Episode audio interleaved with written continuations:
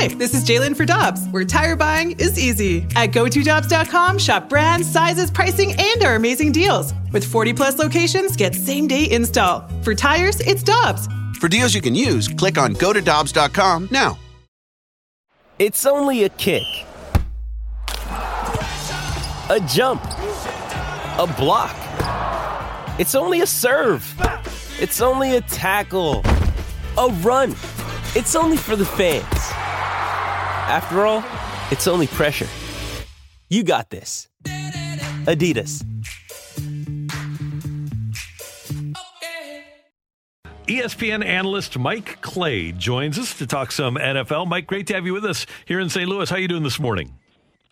Hey guys, uh, I'm doing good. Looking forward to uh, to the playoffs here. I mean, it's it's crazy. We don't have you know Thursday and Monday night football now, but we get you know a full weekend. That three games on Saturday, three games on Sunday for the first time ever in terms of playoff action. So I'm looking forward to it. Mike, one of the questions we've been asking our listeners this morning: If you are one of the playoff teams and you're one of the other 13, what team do you least want to see? What's the team that everybody else doesn't want to play because they're they're sneaky good or they're really good? Ah, oh, man, you know what? Uh, I I believe the stat is that the uh, every seven win team that was at home in the first round of the playoff that got in because they won the division, of course. I believe they won, right? So I mean, maybe uh, maybe Washington is the sneaky team at home against the Buccaneers this week. But um, you know, in, in all seriousness, I think that uh, you know, looking looking across just the the wild card teams this weekend, I think it's probably Baltimore, right? I mean, I don't think people realize because they kind of started slow that they have the best scoring differential in the NFL. Better than the Chiefs, better than the Packers, than the Bills. The Ravens are number one in that category. So it was kind of sneaky this year, but they were still one of the best teams in the NFL. And yet, you could talk all day about how they beat up on bad teams, but you know they don't determine their schedule. The NFL does. All they can do is go out and play games, and they they had some close games. They beat some good teams this year. They obviously crushed some some lesser teams. They did a, a number on the the Browns earlier in the season. So um, I still think quietly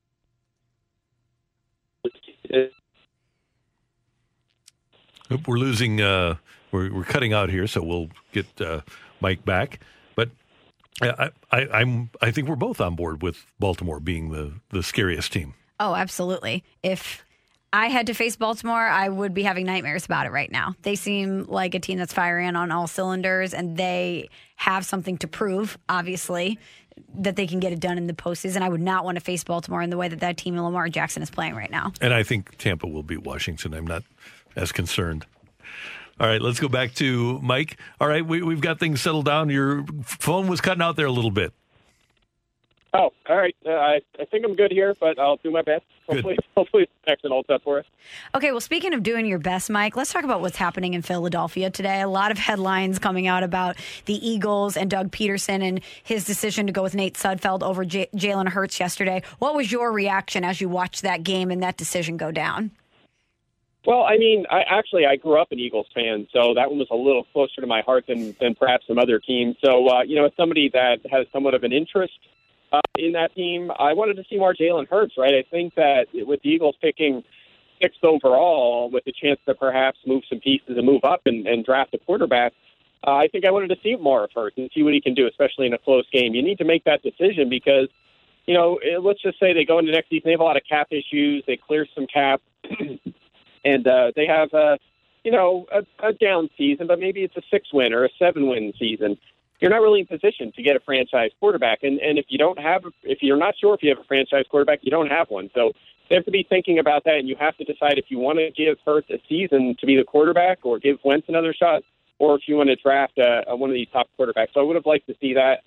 From a competition standpoint, uh, I, you know, that doesn't bother me as much, you know, because a lot of teams did that yesterday. You know, Pittsburgh decided to bench Ben Roethlisberger and put Mason Rudolph in there. We know that they, you know, made the decision to play a lesser quarterback, and it affected the playoff race because they faced Cleveland, and that was the team that was battling still for a playoff spot. And as a result of Cleveland winning, the Dolphins missed the playoffs. So, you know, there wasn't much of an uproar for that, but because that game was on prime time last night, the, Eagle, the uh, Eagles game everyone's talking about it. So from that standpoint, it doesn't bother me too much because uh, every team does that. Uh, but you know, from a the future of the Eagles standpoint, I would have liked to see more Jalen Hurts. And what about Carson Wentz with that future, Mike? As those uh, reports are out there about Doug Pederson and Wentz's relationship, that it's fractured beyond repair, do you see a scenario where both of them are in Philadelphia next season? Uh, I do see that scenario. Uh, certainly, Carson Wentz's contract uh, gives gives you some pause about them potentially moving on. It, it's obviously going to be problematic short term. Uh, but I don't. I, I think the Eagles should be looking to move on. I'm sure there's teams out there that view Wentz as a potential franchise quarterback or think that he can be a competent quarterback, and and they should try to move on and get assets back for him because you know, like I said, I do the Eagles really view Wentz like a player that's going to turn around to a point that he can be a long-term franchise quarterback and take them to a Super Bowl? That's hard to imagine after what we saw this last season. Not to mention that they spent a second round pick on Jalen Hurts, who, you know, he was imperfect. He outplayed Carson Wentz this season. I think that's fairly obvious. So, like I said, if you're not sure if you have a franchise quarterback, you don't have a franchise quarterback, right? I mean, do you want to be stuck like a, you know, uh, Cincinnati for a long time and, or Chicago and be in this uh, quarterback purgatory? No, you don't. You want to find the next superstar uh, quarterback or franchise quarterback. And to do that, you're probably going to have to use that early draft pick. So I know a lot of people think that's insane to have Wentz to draft Hurts, or Hurts in round two and then spend an early first round pick at quarterback. But you hit on that player, whether it's a Burrow or a Justin Herbert or someone of that uh, level, Deshaun Watson, Patrick Mahomes. I mean, that is a game changer for your franchise, and you have to take that chance if you're in that position. ESPN NFL analyst Mike Clay with us on 101 ESPN. Mike, along those lines, with the superstar quarterback in the draft, Bill Belichick is going to be 69 when next season starts. He'll be 69 when the draft hits. It doesn't appear that they're in a position to draft a young quarterback, and it also doesn't appear that Cam Newton is the answer. So, what would the answer be for Belichick trying to take one last shot with one last quarterback in New England? Yeah, that's it's really interesting question. Uh, certainly, you would think they would have to try to aggressively trade up uh, to get one. The other option is trying to get one of these decent uh, quarterbacks who could be available. If it's not Cam Newton, maybe you go after Matthew Stafford, right? I mean, I think that uh, they have a, a lot of cap space. Perhaps they could sign some decent players. They're going to get a lot of uh, players back who opted out, and and if you get a quarterback like Matthew Stafford, who let's say let's just say for the sake of argument, he's an average quarterback. I think that's fair. Maybe you think he's above, maybe a little below, whatever. But basically, an average quarterback. You put a good, uh, great defense around him. We know Bill Belichick, Bill Belichick always has great defenses. Get those pieces back, sign some good players, have a decent draft, and suddenly you're back competing for a wild card, uh, if not the division title. So uh, I think they're pretty much every team is closer than you realize to competing, but certainly that's the case for uh, the Patriots. But yeah, to your point, it is going to be hard to trade up and get. They're not getting Trevor Lawrence, right? You know, it's going to be hard to get a superstar, a potential superstar quarterback in the draft. So going after a player like uh, Matthew Stafford or maybe Matt Ryan, that could be that's probably your best path for 2021. Mike, let's stick with Trevor Lawrence. We know that the Jags and Doug Marrone have parted ways this morning. Who do you think is going to be Trevor Lawrence's coach heading into the 2021 season? Uh, you know what? I would be completely speculating. I'm not sure. or who do you think it should be? Uh, ah, man, that's a good question. Um, I think that uh, you know you're probably looking for you know the, a young up and comer that you could kind of put with him and they could kind of develop over time. So a play a guy who really impressed me this year was with Carolina. I mean, Carolina was the team on paper that should have been really poor this season. They should have been a two or three win team, but they did much better that, than that with Matt Rhule and of course Joe Brady, uh, who was the offensive coordinator. I mean, uh, they got a lot out of an offense that had a lot. Again, they still have a lot of work to do personnel wise. Joe Brady got a lot out of that offense. Include, in, in fact, that, you know, I know this is just fantasy, but I tweeted yesterday they had three top 25 fantasy receivers. Just think about that offensive production to take to do something like that. So Brady did a really nice job maximizing their personnel, and I think that's a name to keep an eye on for sure. One other name, and Ian Rapoport of NFL Network reported that the Jags have shown interest in Urban Meyer. What sort of a match do you think that would be with Meyer and Lawrence in Jacksonville?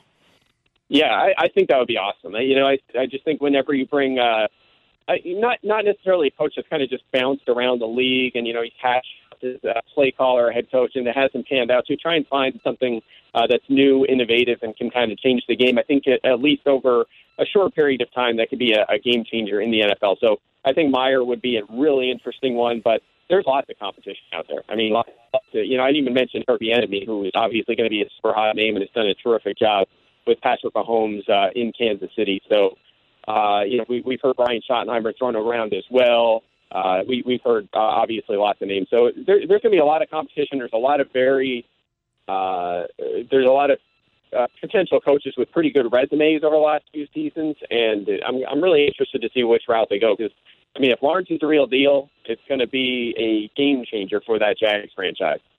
Mike, who's your NFL MVP this season? All right, finally a layup. Uh, yeah, Aaron Rodgers, right? I think I think it has to be Aaron Rodgers. I mean, uh, he may have just had his a career year, right? The best. That's crazy to say, but he may have had the best season of his career. What a what a bounce back by him after honestly falling off. I mean, he was playing for a couple of years there like an average quarterback. Then he, they go into the offseason, and they didn't really help him out, right? When you go into a draft and you take a backup quarterback, a fullback, a third string running back, I mean, you're not really giving him a boost uh, in terms of his weapons, and yet he still turned it around and had nothing short of an elite season. The Packers uh, were a team that I thought may even miss the playoffs this season. I thought they were a borderline team on paper, and here comes Aaron Rodgers bouncing back in such a great way uh, to get them into the, the one seed in the NF, NFC and certainly a strong contender for the Super Bowl. So I think it has to be Rodgers. Mike, great stuff. Thanks so much for the time. We appreciate it. Enjoy the playoffs. All right. Same to you. Thanks. Take care.